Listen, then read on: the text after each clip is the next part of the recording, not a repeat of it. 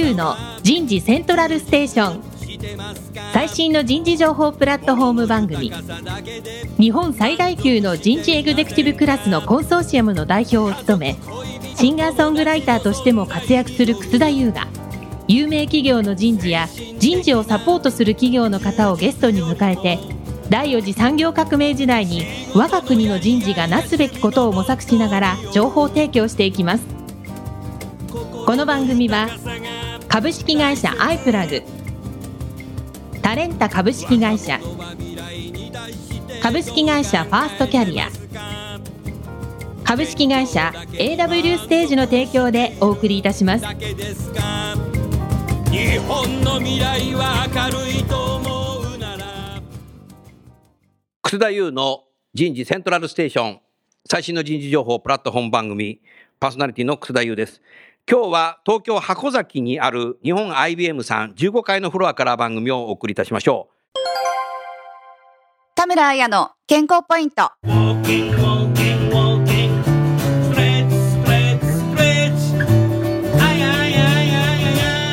積極的休養。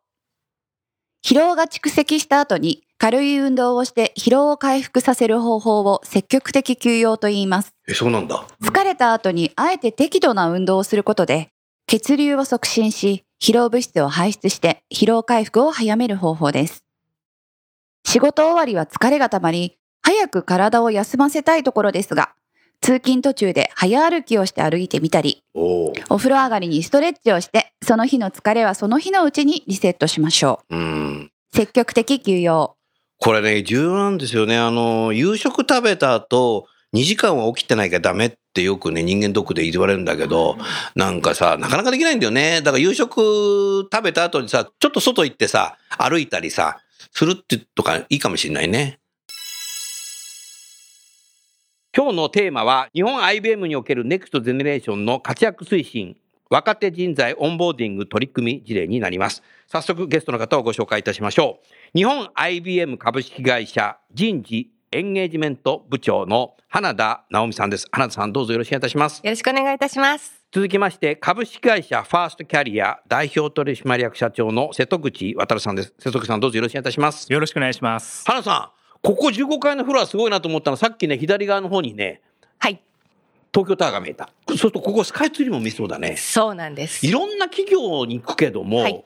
二つ見えるビルってなかなかないんだよね。あ、そうなんですね。いろんな企業に行かれる先生だからこそお気づきの点だと思います。ありがとうございます。本当だね。そうだね。いろんなとこ行くからね、いかに そんなこと見て、何しに行ってんだろうね、企業に行って。スカイツリー見えるかなって見に行ってるだけみたいだけど。あの、IBM さんって最近すごいなと思ったの、大学にはい。ロンドンバスが、うん。ねえ、すごいよね、あれ。あありがとうごキャンざいます。パス内にも入るでしょ、あれ。はい、キャンパス入れさあれ、せていただき何、ました。もともとに、花さんのアイディアで。はい。お風呂でのんびりしてた時にアイデアが落ちてきました。オフロードでのんびりしてると、アイディアが降りてくる。すごいうね。ん。イノベーションだ。すごいですね。はい。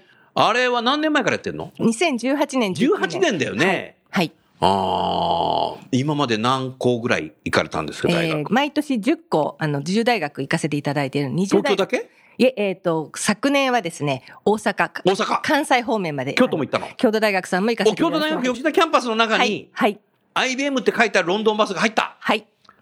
すごいね。学生びっくりしない？あの、大反響。大反響。はい。あれは、そうすると、大学のキャンパスの中に2階建ての赤いロンドンバスで横にでっかく IBM って書いたやつの中入って、はい。学生がほらバスの中入るじゃないですか。はい。あれ実際学生は何を体験するんですか？えっ、とですね、1階、2階、うん別々のモジュールを組んでおります。はい。で、1階では AI による性格診断。ワトソン使ってはい。ワトソンをつなげまして、性格診断、職業診断ということをやりました。うんで、これがですね、学生さんに本当にヒットしまして、面白いのあるからって言って仲間を皆さん呼んできてくださったので、それがワイワイガヤガヤで、うんで、なんと、あの、合計3500名の学生さん3500名かはい、乗っていただきました。なるほど。ものすごい手応えありました。2階は何するの？2階はですね、AI にちょっと関心を持ってくださった学生さんのための AI レクチャー。レクチャーということで、私どものあの SME、 Subject Matter Expert を連れて行ってですね、いろんなレクチャーをしてもらう。という企画にしました。なるほどね。瀬戸口さん、これすごいね。これすごい取り組みですよ。世界で初めてなんじゃないこんなことやって日本で他の企業やってないから、はい。すごいね。そうですね。うんあの、反響は本当にバッチリでした。はい。すごいよな、あれ。そうすると、そこで初めて学生自体が IBM っていう会社を知ったっていう人もいるんだろうね。そうなんです。今、ほら、IBM っていうブランドが、コンスーマーがさ、はい。もうほぼない。はい。昔はね、IBM っていうパソコンがはい。あったからだけども、今ないので、はい IBM を知らない学生がもしかしたら多くなってないかなと思ったけど。おっしゃる通りですね。あの、残念ながら B2C が全くなくなってしまったので、IBM という企業自体、学生さんの目に触れなくなってしまったんですよね。で、あの、私のそもそもそものこのきっかけなんですが、あるあの、会合に出た時に学生さんたくさんいらしたので、あの、名刺をお渡ししたところ、あ、このマーク見たことあるおお、このマーク見たことある。ねマークを見たことある。はい。で、えー、そこまでか、というところで、なんとかしなければいけないと。で、ビジュアル、ビジュアルと、うんもうあの、文言のように唱えておりまして、どうすれば学生さんのその目に留まるかと。それから、やはり SNS 世代なので、どうすれば彼らがこう拡散してくれるかと。なるほど、考えるね、はい花さん。はい。で、あの、私どものエンゲージメントという組織なんですが、そこにワウはあるかうん、というのをミッションにいろんなことを仕掛けてるんですけれども、これは、あの、ですので、我々が想定したよりも大きなワウを起こすことができました。なるほど。瀬戸口さん、花田さんってさ、日本 IBM 新卒で入ってさ、ずーっと人事やってる。うんその中でさ、かなりクリエイティブだよね。いや、本当そうね。クリエイティブ HR だよね。うん あとでパッションがすごいんだよう。ん情熱がすごいよ。あ、だからやっぱクリエイティブとパッションが新結合すると、ロンドンバスが降りてくる。そうかもしれません。すごいはねい。。あとですね、拡散するよね、みんな。はい。はいあとですね、絶対諦めない精神というのもありましてあ、実はこのバス、あの、2018年に秘話がありまして、当時の常務だったものにですね、徹底的に反対されたんですあ、。反対されたの？はい。意味がわからない。うん。ですが、多分10回ぐらい行きました。うん。うん10回ぐらいチャレンジをして、またバス企画持ってきたか、またか、またか、というところで、もうあまりにもあの承認してくれないので、先に社長に承認取りに行っちゃいました。よ花田さん、それでは、社長は何したの？社長は、お、サプライズ、that's good. お先に沿っちゃったって言ったら、まあ、そこちょっと怒られはしたんですが、それでも渋々で分かったと。では行こうと。いうところで企画を通したんですけれども、まあ、その後ですね、この反響を見て、悪かった。俺が間違ってた。花田さん素敵。ありがとうございます。すごいね。そのぐらいじゃないとね、うん改革はできないよ。改革するリーダーって、そういうことを普通にやる人たちが多いから、あなたは変革リーダーなんだね。まあ、あの、新しいことをチャレンジするのは大好きですし、うんまあ、あの、チームのメンバーもですね、うんやっぱり面白いって言った時に、わって一緒にやろうと、うんあの熱量がやっぱり痺れました。うーん。でそう、3500人の学生から、そうすると IBM に応募する方もいるだろうし、はいその中で IBM 初めて知った人もいるだろうし、はいはいそれで IBM 入社して活躍してる人もいるっていうことですよね。そうですね。でもバスを見て応募しましたっていう方も。バスを見て応募しました。はいあのバスの会社なんじゃないかな。IBM の B はバスなんじゃないかな。ビジネスマシンズだぞ、みたいな。ね、今知らないよね、みんなね。インターナショナルビジネスマシンズが IBM っていうこと知らないですよ、ねまあそもそもですからそうですね。IBM って何っていうところから多分そこにこう風穴を開けたかったです。うんそれと昨年、内定式をデジタルでやったっていう。はい。これすごいね。そうですね。はい。集まんなかったの？あの、いや、そうではなくてですね、まだ誰も見たことがない内定式をやろうとおいうところからスタートしまして、で、これはあの、今、あの、流行りのデザインシンキング。デザインシンキングね。はい。で、チデームで、ザイン思考。はい。デザイン思考でチームでワイワイ、どんな体験を、まあ、学生さん、内定者に与えれば、彼らがやはり、この会社だこの会社にやっぱり決めてよかったと思ってくれるか、というところを議論に議論を重ねまして、誰も来ない内定式、やってみよう。誰も来ない内定式をやってるよ。はいすごい発想だ。はい。で、かつ、内定者だけではなく、ご家族の方とか、先生とか、ひいては後輩とか、うんいろんな方に、うんあの、公開内定式を体験していただこあそうなの？う。はい。公開にしました。へえ、具体的にどんな形でやったの？あ、えっ、とですね、あの、ニュースピックスさんとの完璧なコラボが実現できまして、彼らが持ってらっしゃる、いわゆる 2way のメディアを活用させていただき、なるほど。収録、ビデオをライブ配信して、それに対して学生さんがどんどんライブでコメントする。お。という、あの、日本全国どっからアクセスしてるかわからないけど、あ、えっ、と、世界中からですから、今、IBM は世界中なんだ。今、ドイツにいますとか、そういう方もいらっしゃいます。留学生もいるしね。はい。はい。で、それがですね、あの、通常の2倍を超えるコメントが入ってきたってニュースピックさんからもあのコメントいただきまして、で、これは画期的だったと。実はあの、裏話を申し上げると、やっぱりすごい心配だったんですね。今の内定者の方たちって結構クールだクールで。で、もし何やっちゃってんの IBM って言われて、何もコメント出てこなかったらどうしようとドキドキしまして、最初もう始まる前から、うわー、ドキドキ、これが最高のデジタルトランスフォーメーションだっていうのがもう内定者の間からどんどん投稿が来まして、手応えばっちりでした。発信意欲が高い方がいっぱいいたってことだね。そうですね。やはりあの、当社仕事 IBM って自分のキャリア自分で作るってカルチャーがさ、会社にあるからさ、はいはい自分でやっぱ発信する人じゃないと、多分 IBM も取らないんだろうし、はいそういう人たちが応募してくるから、ええそこ大丈夫だったんだよ。そうですね。そうです。カルチャーフィットが多分カルチャーフィットがそ,、はいそのままそうなってるってことでね。はいだからそういうパイプラインが学生にもできたってことで。はい。そういうことよね。はいすごいね。へえで、それをもうじゃあもう入社式にも、はい。その後、はい。育成にもつなげられるね。はい、そうですね。このデジタルというのはもう間違いなく、あの、この世の中を変えていくということで、我々は常に先取りをうんするというところで入社式およびその入社式の後の、え今日のテーマであるオンボーディングの研修というところもデジタルを積極的に取り入れています。なるほど。なるほどね。今日さっきさ、エレベーターに上がった時に、あなたほら知り合いの女性がいたじゃない。はい。そしたらその知り合いの女性が、知り合いの女性と話してるキロって聞こえたんだけど、はい。ずっとね、在宅勤務で1週間ぶりに会社来てって言ってた。IBM ってそういうの普通なんだよね、多分。あ、はい。在宅勤務はですね、1999年え？えからもう実施してます。瀬戸口さん、1999年ってね、20世紀。ですね。20世紀から在宅勤務をやってた。はいやってます。はい。で、もともとの在宅勤務は、当時の、あの、女性活躍支援のコミュニティからですね、立ち上がりまして、絶対に女性の活躍を支援するためには、働きやすい環境を整えなければできないでしょ、というところを経営層に主張してくれてそこから制度ができました。なるほど。IBM の歴史ってさ、僕は1960年代後半ぐらいからこの会社ずーっと見てるけどさ、いつの時代もさ、かなり先行していろんなことやるんだよね。製品もそうだし、人事の施策もそうなんだけども、だからその瞬間は、ええそんな時代来ないだろうってみんな思うんだけど、いつの間にかみんなやってるんだよね。そうすると IBM はっていうともう、さっきみたいにもう20年前からやってますみたいな。ねだから IBM さんのこのメッセージってね、5年後、10年後が、ね、当たり前の世界になる。これがね、もう IBM の不思議なんですよね。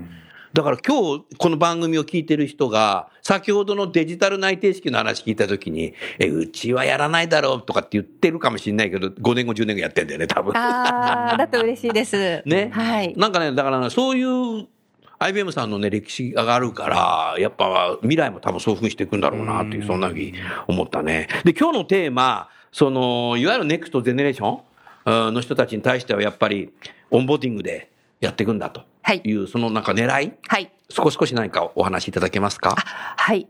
実は、この人事のトランスフォーメーションというところで、新しい人事施策の中で、 attract、お、 engage、engage、retain、retain、develop、お、grow お。という新しい施策が、割と最近出てきてある話なんですけれども、はい。これをよく見ると、 employee experience じゃないか？っていうところに気がつきました。なるほど、そういうことはい、ね。ええうんですので、 attract は、あの、先ほど先生言ってくださった、あの、IBM の魅力を世の中に伝えるというところだと思うんですが、あの、入社してくださった方を、やはり、一刻も早く、やはり活躍していただきたいわけなので、そこの支援をするというのが、オンボーディングプログラムと理解しております。うんで、えーオンボーディングの中には、育成と、それから私の中では、リレーション。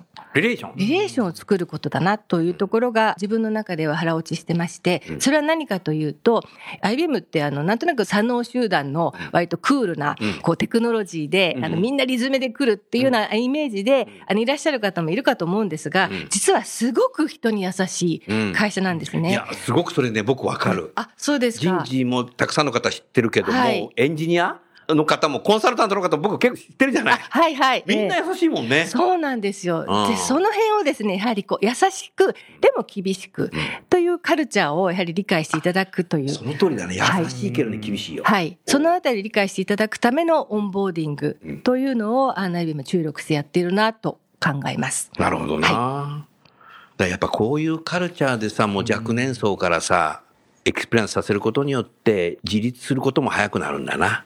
そうですね。ね。ええうんなるほどな。瀬戸口さんなんか質問ありますか、先ほどの内定式のお話もそうなんですけども、はい結構多くの会社さんがやっぱりその対面であってこそそのリレーションってできていくっていうふうなことをやっぱりおっしゃるわけなんですけども、そうじゃないところでその IBM ならではのこのリレーションっていうのがはいなんか根底に通じてるなっていう感がすごく感じたんですけれども、あはい。ありがとうございます。はいなんかこのあたりってどうやってその伝播していくのかもしくはその採用の時点からそういった人がこう集まってるのか、はい。このあたりってどう捉えてらっしゃいますか？あ、おそらくは採用の時点で IBM はあの採用の軸としてあの3つのバリューというのを掲げておりまして、はい。お客様の成功に全力を尽くす、うん。それから信頼と責任、それからイノベーションと、うん。この3つが体現できる人材であるかというのを徹底的に確認をしますので、そこのカルチャーフィットがない人はまずいないです。うんあの、IBM さんって学生さんにものすごい寄り添ってアナログ的に合うよね。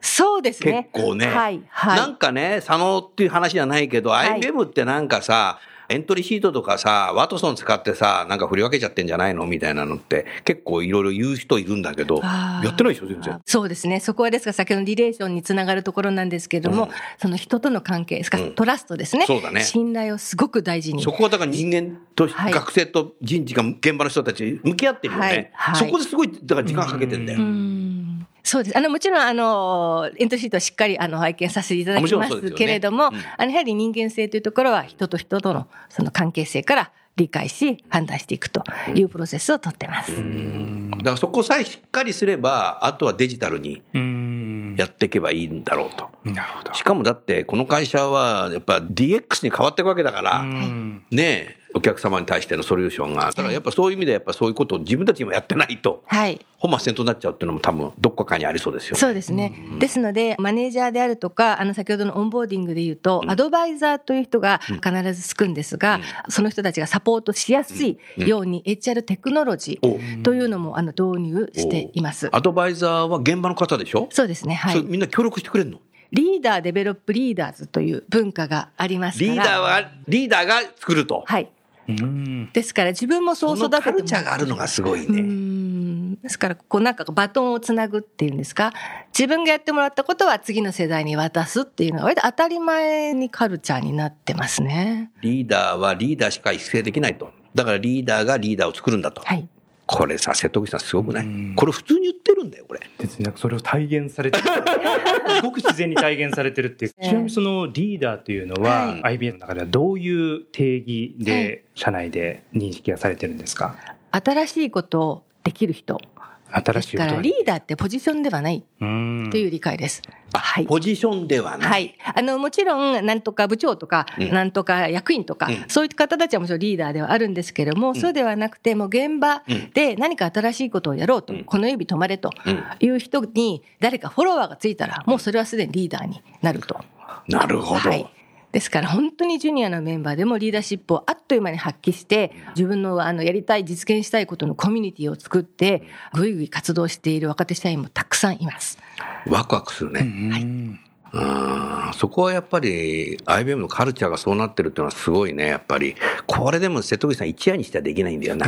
社長がそういうふうにしろって言ってもなかなかできない。そうそう 人事がそういうのやろうって言ってもなかなかできない。なんか指示命令でもできないしなんかマネジメントっていうのでできるっていう感じでもないですよね。そうですね。文化、うん DNA とか文化とかなんかすごく、あの、そういう言い方で言う。ことれ結構昔からそうなの ?IBM さんって。そうですね。はい。あんた入った頃から？はい。あの、私も割といろいろ、あの、やんちゃな方だったので、あんたこれや新入社員で入ってるわけだからね、はい IBM ね。はい。あの、これやりたいって言って、いろんな人に相談すると、やってみればって言ってくれたり、あの、いろんな人に相談してダメだって言われても、やっちゃえって言うと、誰かがついてきてくれるとなんかできちゃったりっていう、そういうカルチャーで育ちました。もう最初のだって今回さ、ロンドンバスがそうだもんな。うんでもあれはかなり私はドヤ顔でした。そうなのね。なるほどな。はへえ今年4月1日は、職種はどういう職種に配属になるんですか ?IBM さんは職種採用してんだっけ？はい。そうだね昔から職種採用しております。エンジニア、えコンサルタント。はい。エンジニアコンサルタント、営業、それか営業ら開発職。開発はい。あとコーポレートあ、。コーポレートも。はいおーはいコーポレートはじゃあ人事とか。そうですね。人事でとか、ファイナンス、ママーケティング。ティングとか。はい。はい。うーん、なるほどな。あと最近の流行りのデザイナーとか、あデザイナーという職種でも採用してます。採用してるのね。はい。おー人気企業だからうん、たくさんの方が来ちゃうんだろうね。B2B とは言いながら。あの、優秀な方にたくさん入社していただいてます。あー。会社の中っていうのは、日本語でもいいの？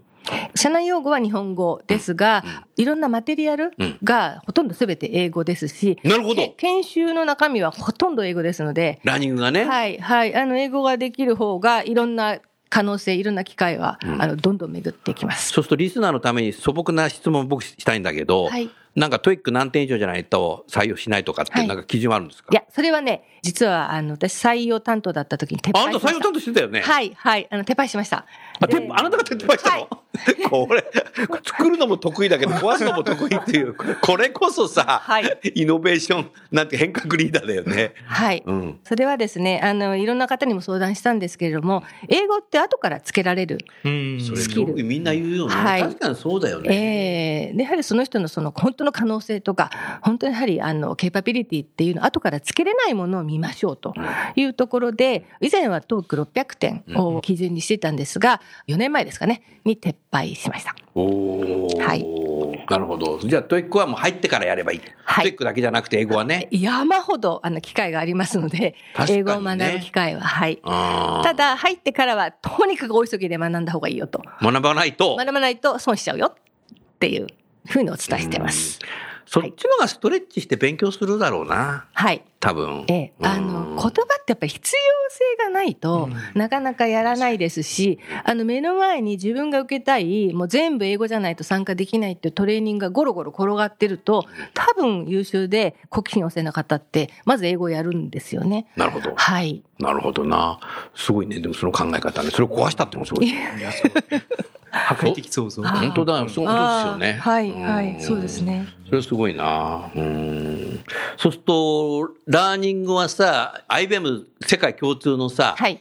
Your Learning ってあるじゃない。あありがとうございます僕あれ大好きでさ。あ ありがとうございます。もう Your Learning をさ、ここで説明したいけどさ、テレビじゃないから説明できないんだけど、はい自分のペースで学習していくわけじゃない。はい。ああれ、年間何十時間とかってはい決まってるでしょ、はい。あれ、すごいんですよね。あれいうのを使っはて、い新入社員もやっていくの？あ新入社員はですね、また別のプラットフォームがありまして、あれはあの、普通の全社員共通の38万人に公開されているものです、38万人が使ってるんだはい。で、あの、新入社員はまた別のプラットフォーム、かつ、あの、そのあ38万人のものも活用できるということになっています。うん。それとどこにいてもいいね。どこにいても使えますしおそらくね、10万プログラムぐらいある。あるのね。うん、私ももうあの数えたことはないんですもう誰も数えられないぐらいの数になってるそうですが、あの自分の興味とそれからまあ自分が伸ばしたいスキルを社員が選んで選えー学ぶ。もしくは、あの裏に AI が入っているのででね。はい、あなたそろそろこれ学んだらというのがポンと飛んで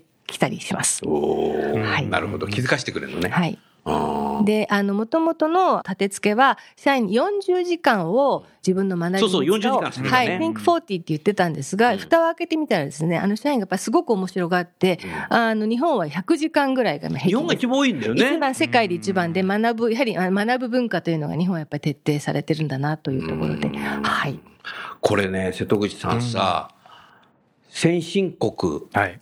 まあ G7 ぐらいなのかな、先進国の中で日本人だけが大学を卒業して社会人になると、うん自分で時間を取って勉強しないっていう数字もいろんなとこで報告されているんだよね。はい。霞が関の中でもそれね、日本人ダメだぞみたいな、うん結構経済産業省なんかでも言ってるけど、IBM さんだけは違うんだよね。日本が一番勉強してんだよね、だから。そうですね。あ、ねそういう意味では、はい。えー時間的にはそうですね。だからはい。やっぱり自立していく、考えたときに IBM の社員ってすごいなっていうふうに思うよね。常に新しいこと学んでるよね。あとその学んだことがアウトプットとかこう成果につながるっていう場面がきっとたくさんあるんでしょうはい、えね。えええそうですね。うんあの、学ぶとですね、あの、いわゆる勲章のようなバッジというのがもらえるんですが、そのバッジを、このバッジを持っている人はこのプロジェクトに参加しようとか、そういった仕事の機会もどんどん増えます。あ、そういうこと。はい。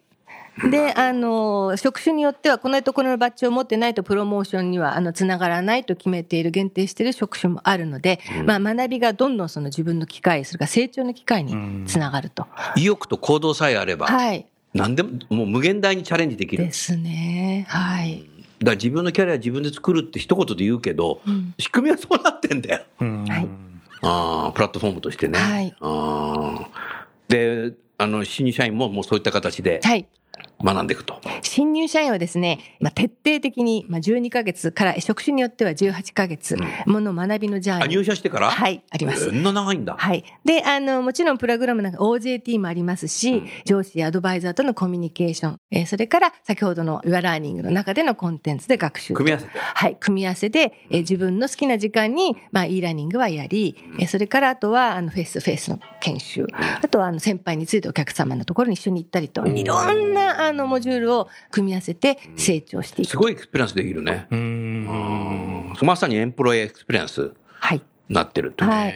ですので、あの、オンボーディングはやはり、あの、成長を加速しないことには、IBM としては、早く活躍していただきたい。早く一人前になっていただきたいという狙いがありますので、積極的な人は早く成長するし、なるほどまあ、ゆっくり、まあ、自分のマイペースでやる人は、えーそこに対してですね、実は、あの、HR テクノロジーが走りますので、うんあなたちょっと、あの、同期より遅れてるよというウォーニングが走ります。来るのね。はい。やばいぞ、みたいな。はい。で、それは、あ気づかしてくれるんだはい。で、アドバイザーや所属長にも情報としてアップデートがありますので、そうすると、まあ、所属長やアドバイザーから、えーアドバイスがあって、何か困っていることあったら支援するよというような、そこが先ほどのリレーションのところになりますね。リレーションでオンボンディングしてるってこと。はい。すごい、だからやっぱりリーダーリーダー作るじゃないけど、目をかけてくれてるよね。会社としてね。そうですね。システムも目かけてくれてるけど。はい、はい、ええ人間としても目かけてくえれてる。ええまあ、ですので、システムがいろいろサポートしてくれるので、人がやらなければいけないことに人が集中できるようになったというふうに見ています。はい。でそういう環境で新入社員で入ってきた人たちがはい1年2年経った時に、はいこの仕組みで成長した人たちをさ、あなた採用担当もやってたわけだから、はい。感想とか聞いてるでしょ、あなた。はい。どんなふうに思ってる？あのですね。若い人たちは。あの、機会を本当にたくさんくれる会社だと言ってくれます。やりたいことができる。うんあの、今年ですね、あの、新しく若手社長賞というのを作ったんですが。若手社長賞？何ですか、はいそれ聞かせてくださいよ。えーっとですね、ネクスジェン社長賞というのを今年作ったんですね。うんで、発表がですね、あったんですけれども、その中の一つの受賞したグループが、イノベッティというデベロッパーが社会貢献をするといううんコミュニティなんですがその方たち、えっ、と、すでに5年ぐらい経ってるんですが、その方たちのすごい熱量と、その IBM のテクノロジーを仕事以外のうん。ものにも何か活かせないかというところで、それを自由にやらせてくれる。うん。で、彼らのキャッチフレーズがですね、やりたいをやったに変える。やりたいをやったに変える。素晴らしいね、ちょっとそれが。これがやはり、あの、この一言で、うん。あ、あの、オンボーディング成功してるなっていや実感しました。本当だよねはい。うわーそれすごいね。はい。で、やりたいをやったに変える。はい。で、社長賞を受賞しました。おー、なるほどね。やっぱり学生ってさ、やっぱり同じ学部で、同じゼミで学生学んでた、サークルやってた人たちが、みんなそれぞれさ、卒業して違う企業にこう働いていくわけじゃない。はい。そういう中で多分ね、また1年後とか2年後とかあったりするんだよね。その時に人はすごく思うことがあるんですよ。あいつすげえ成長してんなと。ああ。ああいつ何やってんの？みたいなね。学生時代は同じなんだよね、ほとんどね。ちょっと成績がいいか悪いぐらいなんだけど。IBM 入った社員は、他の会社に入った社員を、あいつらなんかのんびりしてんなみたいに見えるかもしれないね。そこ、そこが、僕はね、本来のね、リテンションだと思うよ。そうですね。うんはい。ええおっしゃる通りです。やっぱり同期との相対評価で、うん。評価じゃないかもしれないけど、うん相対的に見て、リテンションって決まるもんだっていう、すごくそこ思うんだよね。うんうんあ、俺いけてるじゃんっていう、そういう感じですかね。うんで、さらに会社の中はでい、サイコロジカルセーフティええうんきちっとしていれば、はい。言いたいこと言えるとかさ、えええ上司に物言えるとかさ、はい。はい。IBM そもそもそれあるわけだから。はい。そうです、だからサイコロジカルセーフティと同期との相対でリテンションって僕決まるんじゃないかな。すごく思うのね。それだけじゃないかもしれないけど。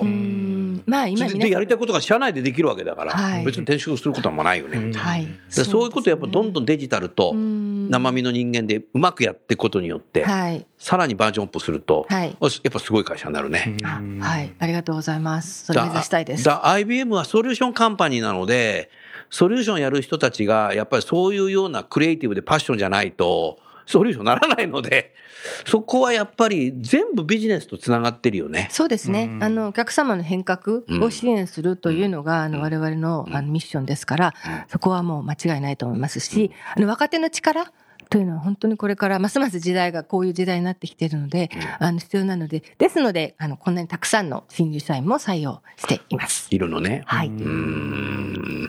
すごいね、800人だってさ、同期が。いや、すごいことです。あの、いろんなあの、まあ大企業さんとかのお話を聞いてるとですね、優秀な人がこう入ってくるんだけども活躍する場っていうのがこうなくて、いろんなパッションとかアイディアを持ってる人ほどすぐにこう外に行ってしまうと。うんもしくはあの、あベンチャーに行ってしまう。あの3割説ですねそうですね、そうですね。えー七五三ね。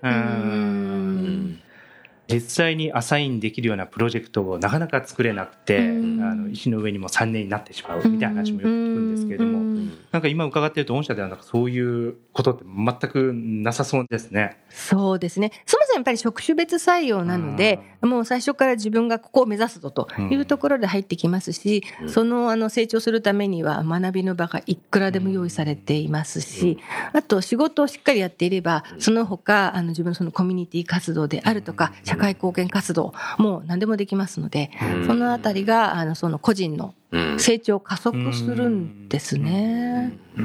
なるほどな。その800人の方がいろんなそのプロジェクトだったりその日々の仕事でそのリーダーシップを発揮する場っていうのがあるってお話先ほどはい。あのすごく感銘を受けたんですけどもはい。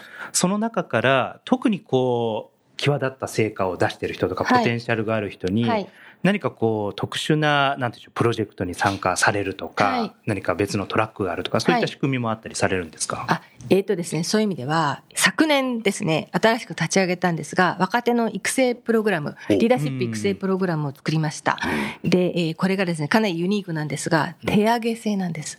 へえ、手上げ制なんだ。はい、はい。自分はリーダーシップがあると、さらに上を目指したいという人に手を挙げてもらってですね、社内で公募して、その後がっつり選考はするんですが、あの、今まではですね、ノミネーション形式で、マネージャーや、あの、リーダー、役員から、この人、多分ポテンシャルがあるから、このプログラム参加しなというところでやっていたんですが、それを去年バッサリ変えまして、まずは手上げ、本人のやる気を見ようというプログラムにしました。へえ、すごいね。はい。手挙げてくるでしょ。上げてきます。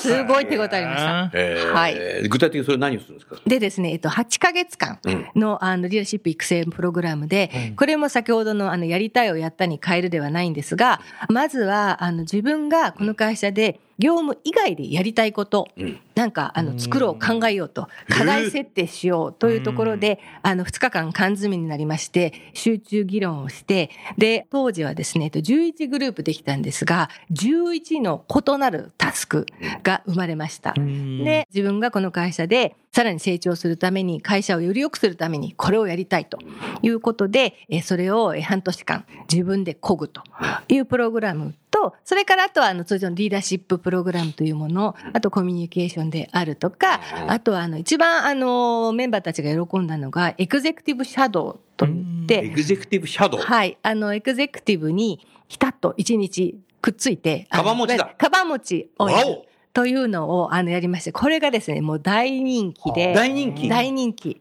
で、かつそれも誰のシャドウをやりたいっていうのを選ばせたんですね。うんですので、あの、まあ、社長を含め、いろんな役員やリーダーたちに、えー自分がこの人のシャドウをやりたいという人に一日稽古をして、俺選ばれない役よ。なんで俺選んでくんねえのかなと思うかもしれない。いやいや、あの、あの自分とすごく関係がある自分の直属のリーダーを希望する人もいれば、全く全然知らない分野の人にシャドウしたいっていう人もいて、ここもかなり面白かったです。でもはい実際にそうやってさ、カバン持ちやると若い人たちは緊張するんだろうね。まあ、緊張もしますけど、あのやっぱり会社がどういうふうに動いているか、よくわかるね。マネジメントが生で見れるんだもんね。判断をするか、何をどう言うかっていうところが本当に生で見れる。動き方や言葉の使い方。はい。はい。それは、この上ない育成の仕方だよな。すごい経験ですね。はいあ、それすごいね。はいうんこれ参加できる方は、はい新入社員からも参加できるんですか、えっとですね、ある程度、あの、経験則のあるところから、いわゆる、えー専門職になった。うんなるほど。はいですけどあのでも IBM のエグゼクティブってカバン持ってないんだよ。だからカバン持ちじゃねえんだよな。みんなタブレット持ってる。そうですね。あ、これ笑うとこね。はい。タブレット持ち。はい。うん、そうか。でもそれはすごいな。だから意欲のある人はもうどんどんそうやってチャレンジできる。駆け上がりますね。はい。い。で、やがてそういう人がまた役員になっていくわけだからな。はいはいだから役員のパイプラインができちゃってるってもうそこから。ああ。ある意味ね。ものすごい長いパイプラインだけど。いや、そうでもなくて、あそうでもない最年少はもう30代で役員出てますんで、うち。日本 IBM30 代に、はい。役員います。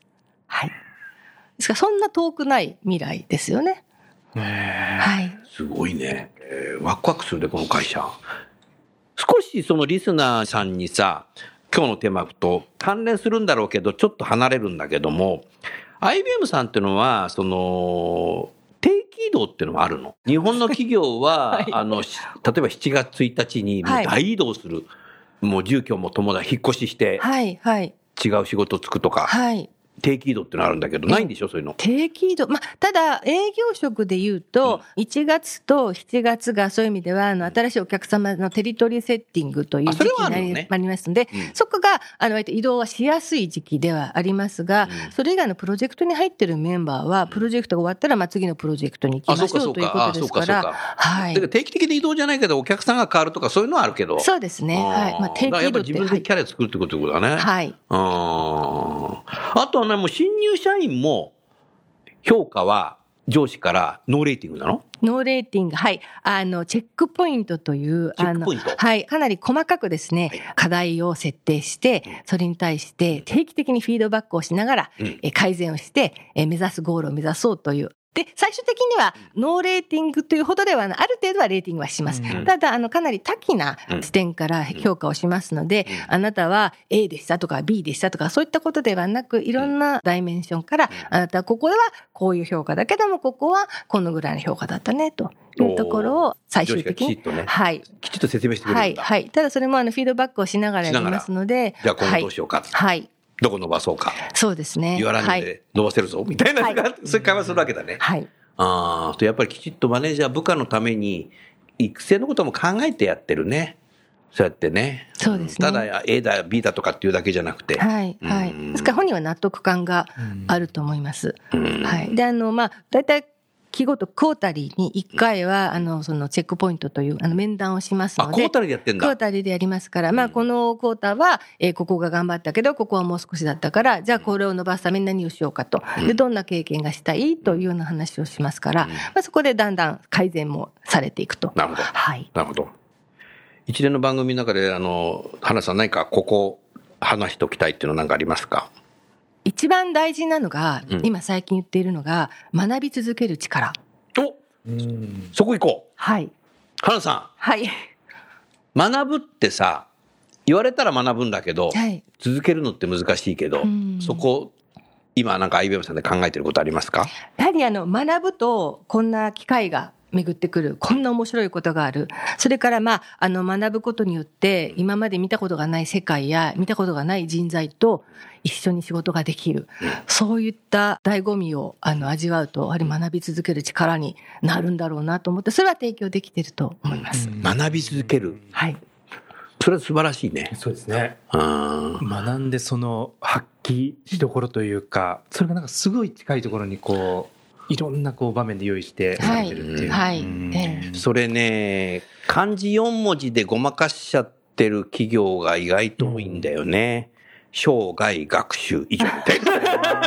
おーなんかちょっと違いますね、障害学習とは。何ですかね、学びです。学び続けるってでも一緒じゃない？言ってることは。はい。違うよね、でもね。はい。うん、障害学習じゃやんないよね、みんなね。なんかこう、学び続けるって、障害学習なんとなくこういうリニアな、リニアうんこういう感じなんで、学び続けるってこう、なんていうんですか、階段にあって、違うあ自分がこうどんどんできていくあっ、ていう。違う自分を作るってことね。はい、はい。なんかちょっと障害学習はなんかピンとこなかあ、ったです。ピンでこない。はいうんなんか障害学習というとなんか資格取ったりするのがなんかうん自分の知ってることをもっと深掘りするための勉強みたいなイメージなんはい、だけど。はい。あのね、最近ね、これ本の買い方を僕ね、もう10年ぐらい前から変えたんですよ。はい、10年前から変えて何かっていうとね、ネットで本めちゃくちゃ買うんだけど、はい、はい。買うとさうん、この本買った人はこの本も買ってるとかっていうからさ、それ買っちゃうんだよね。うんそうするとなんかつまんねえ、なんだ。そうすると、そのつまんない僕の本を買った人もさ、多分それ言っちゃうんだろうけども。あそうするとなんかさ、ネットだとさ、同じような本ばっかり紹介してくんだよね。で、だからね、はい今大きな書店にね、必ずね、毎週3回ぐらい行くんだけども、ええ。普段自分の行かないね、コーナーのね、ビジネス書多いけど、うんとこ行くんだよね。そうするとこんなのがあるんだとかさはい、はい。例えばさ、さっきあなた言ったけどさ、デザイン思考の本なんていうのはさ、はい。自分がいつも買ってる人事の本のとこだけやってるとさ、はいデザイン思考紹介してこないよね。あ、そうなんですね。ネットで買うときはね。はい。でも書店でさ、うん違うコーナー行った時さ、はいやたらデザイン思考の本がいっぱいあるの何なんだろうかなと思って、うんパラパラめくって買ってみたら、あ、これ重要なんだとか、んストーリーで語るって大事なんだみたいな。はい。でそ、そこを気づくわけですよ。そこどうして取るんですか？ん？その本を、どういうモチベーションで先生はデザインえしてなんでこんな本がね、うん山積みになってんだろうな、みたいなあ。誰が読むんだろうな、みたいな。ああ、はい。でそこで取ってみてパラパラめくって面白いんだよね。うんで3冊ぐらい並んでると3冊ぐらいさ、うん立ち読みっていうのやるんだけどさ、はいこう読んでるとさ、一番面白いの買っちゃうんだよね。んそうすると今までと違う領域うん学べるしな、るほど。そういう思考ではい。ラジオ司会したり、はいパネルディスカッションでやったりするってことはいに役立つんだよね。だあからやっぱ自分をやっぱりなんていうのかな、力をつけていくためって人間ってさ、同じ、なんかリーダーシップだとリーダーシップの本ばっかり読んじゃうとかさ、ーはい。はい。あるじゃないありますね。はい。うん。うん、だけどそうじゃないところもやっぱ読んでいくってんいうのはやっぱ重要だよね。はい。うん、だからね、書店に行くの絶対言う今。おすすめだよ。あしかもさ、最近なんかさ、カフェとさ、書店が一体になっててさ、うん立ち読みしないでさ、みんななんかさ、座り読みしてる人多いからさ、うんただで読めちゃうんだよね。でもね、読んだ代わりにはやっぱ買った方がいいなと思うから、読まなかった本買ってくんだけど。だからうまいよね、あれ。書店とカフェが一体になってるっていうのはね。そうですね。うん。立ち読みしてると腰痛くなってくるので、うん座って読んじゃうんだけど。でもね、やっぱり学び続けるって、同じこと、領域をよ学ぶんじゃなくて、はい違うことをうん。やっぱ学んでいく。はい。すべてね、やっぱね、関係してくるんだよね。世界史も勉強するし、はい。アメリカの今の現状のことも勉強するし、うん最近ではさ、僕ハマってんだけどさ、あの、渋沢栄一の論語とそろばんも読むしさ、来年のね、大河ドラマ、うん渋沢栄一だしさ、はい2024年の一万円札ははい福沢諭吉さんから渋沢栄一に変わるんで、その前にちょっと読んでおこうかなと思ってね。あーでそそっち行ったりとかな？知的好奇心は半端ないですね。すごいですね。いやでもねそれはね、ネットだけだったらそこ行かないんだよね。だって自分で検索しないからう。ん。同じような本ばっか。リーダーシップの本買うとさ、リーダーシップの他の本ばっかり紹介してくんじゃない？うんそうするとリーダーシップの本ばっか買っちゃうことになるでしょそう、それだとダメなんだよね、多分あー反省しかりです。はい。もうなんか似たような本ばっかり本棚並んでます。やっぱり、はいあのええそうなっちゃうんだよね。うんじゃあ、書店行きましょう。はい。楠田優の Human Resource Music。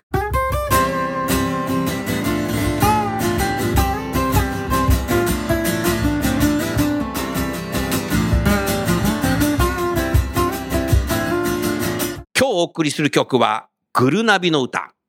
2019年8月1日、水道橋のライブハウス、ワーズでお送りした曲です。えー私の知ってる人が今年グルナビの社長に就任しましたので、久しぶりにこの曲を演奏してみました。えー歌詞が韻を踏んでますので、えーじっくり聞いていただきたいと思いますが、えーライブ会場でちょっと歩きながら歌ったもんですから、ちょっと一瞬歌詞を間違えていますけども、えー興味のある方は、私のまたライブに来ていただければ、抜けた歌詞のところが多分わかると思いますので、聞いていただきたいと思います。それではお願いします。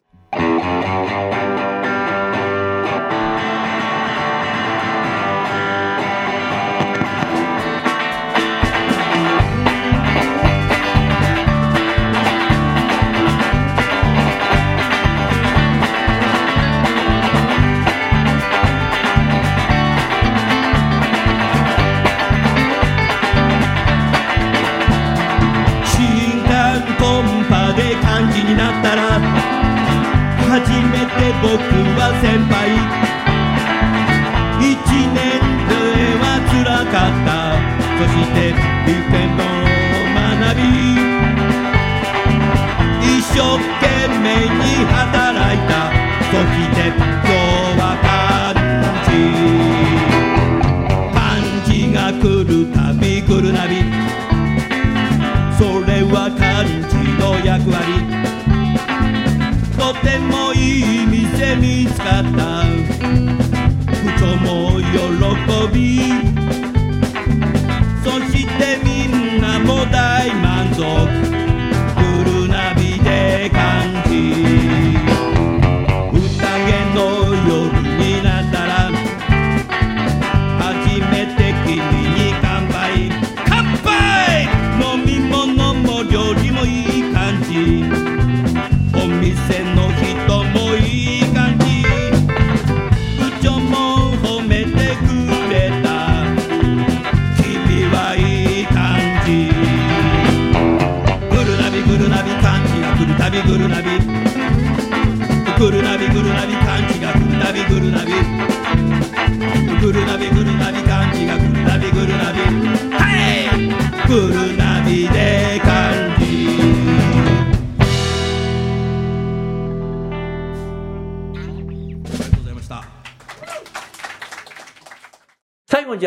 瀬戸口さん、はいあの、花さんに質問して番組を終わりたいと思います。はい。福ちゃんの感想っていうところでもいいですかね。あの、なんて言うんでしょう、あの、ワクワクしたというか、なんかすごいお話聞いてて、なんか痺れましたね。なんて言うんでしょう、その、一番最初におっしゃってたあの、デジタルの内定式も、何かその制約条件があってデジタルにするじゃなくて、誰も見たことがないその内定式やってみたいみたいな、そういうアイディアとパッションと実際にやっちゃう行動力と、で、それをこう巻き込んでいくみたいな、なんかそんなのが、なんかすごくあの文化としてあの会社に根付いてらっしゃいますし、ポジションに関係なく新入社員もその新しいことをやるリーダーシップっていうのが発揮できると。でもってあのリーダーがリーダーを育てると。なんかこんなことが文化とあと仕組みと、あと何よりもあの人のつながりでこうなされてるっていうことに、なんかすごく感銘を受けました。うんありがとうだから IBM さんのすごいのは、やってることをそうやって言うのがすごいんだよね。うんそうなりたいって言ってるだけじゃないんだよね。だからリーダーはリーダーを育てたいっていう言う人も多いんだけど、それをやってるんだよ。うん。これがすごいね、僕はもうね。それからやっぱね、IBM さんってね、そう、厳しいけども、本当に人優しいと、あとやっぱ育成を基軸としてんだなっていうのがね、一番わかるのがね、花田さん、特に日本 IBM、天城だよ。ああ、僕はいつも天城言うんだけど、天城にさ、研修センターみたいなのがあるんですよ。うんでもそれは社員の研修センターじゃなくてお客様をお呼びする研修センターなんだよね。はい。それで IBM さんのビジネスってさ、結構波乱万丈じゃない？汎用機の時代もあればさ、ダウンサイジングの時代もあればさ、オープン化の時代もあればさ、AI にも来るし、クラウドの時代もあるし、はいどんどん変わるじゃない、ビジネスが。はいはいね、あなたがだから新社員で入ってから随分変わったでしょ？そうですね。ね、でもそういう中でもさ、結構危機乗り越えてんだよ。うん。で、普通危機に来るとさ、内部留保って売却するじゃない。うん。ね、だからあの天城なんていうのは内部留保なわけですよ。うんあれをさ、40数年間売却してないっていうのはすごいよな。ああ。残してるって。でお客様のためのさ、はいああいうセミナー会場ははい持ってるんだよ。うん。もうね、やっぱりね、バブル崩壊してから、山一、北海道拓殖の97年以降、リストラした会社は、結構社員の研修センターを売却して、そのお客でね、リストラのお金、アウトプレイスメント使っちゃった会社がすっごく多かったんだけど、IBM 何もやんないんだよ、そういうのね。これやっぱすごいですよ。でね、瀬戸口さんね、僕ら天城はね、今年も行くんだけど、はい以前も行った時もね、あそこ行くとすごいのが40何年前に、第1回のね、お客様を呼んでねうんう、んやったセミナーの写真があるんだよ。お誰がいたと思う？ソニーのね、伊深さんだよ。伊深勝さんが来てんだよね。すごい。そこにね、今日のセミナーのね、タイトルがね、書いてあるんだけど、うんすごいよ。電子計算機って書いてある。歴史です電ね。子計算機ってなんだみたいな。電卓のでかいやつかみたいな。まあいいんだけど、伊深勝さんがいて、当時の、いわゆる通産大臣が来てて、ちょっと名前忘れちゃったけど、うんす、すごいよね。で、そのさ、部屋僕知っていて、伊深勝さんの椅子も知ってるんですよ。はい僕はね、そこでね、座ってファシリテーターやった かっこいい。今年もそこ座りたいなと思う。で、やっぱね、そういう伝統的なこときちっとね、続けてるんだよね。だからやっぱ IBM のファンっていうのがね、途切れない。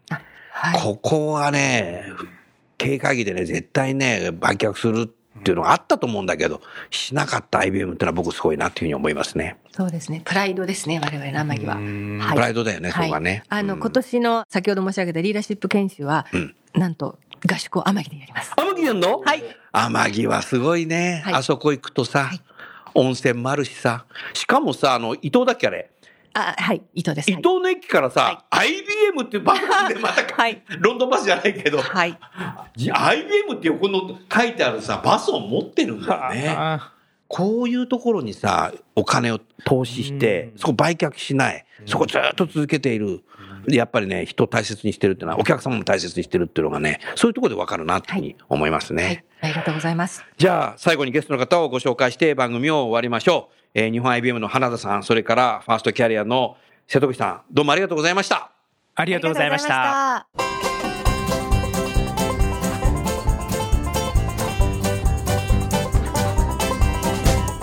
今日の番組はいかがでしたか？楠田優のサードアルバムの中から「輝け飛び出せグローバル人材」とともにお別れですこの番組は企業から学生に直接オファーを送ることができる新卒向けダイレクトリクルーティングサービスを提供する株式会社アイプラグ。ワークハッピーな世の中を作るをミッションとし世界の HR テクノロジーを日本市場に展開するタレンタ株式会社。若きリーダーたちの可能性を引き出し企業と社会の成長に還元する株式会社ファーストキャリア。職場でできるストレッチと質の高いウォーキングを提供する健康経営サポート企業の株式会社 AW ステージの提供でお送りいたしました。それでは次回もお楽しみに。届けてゆこう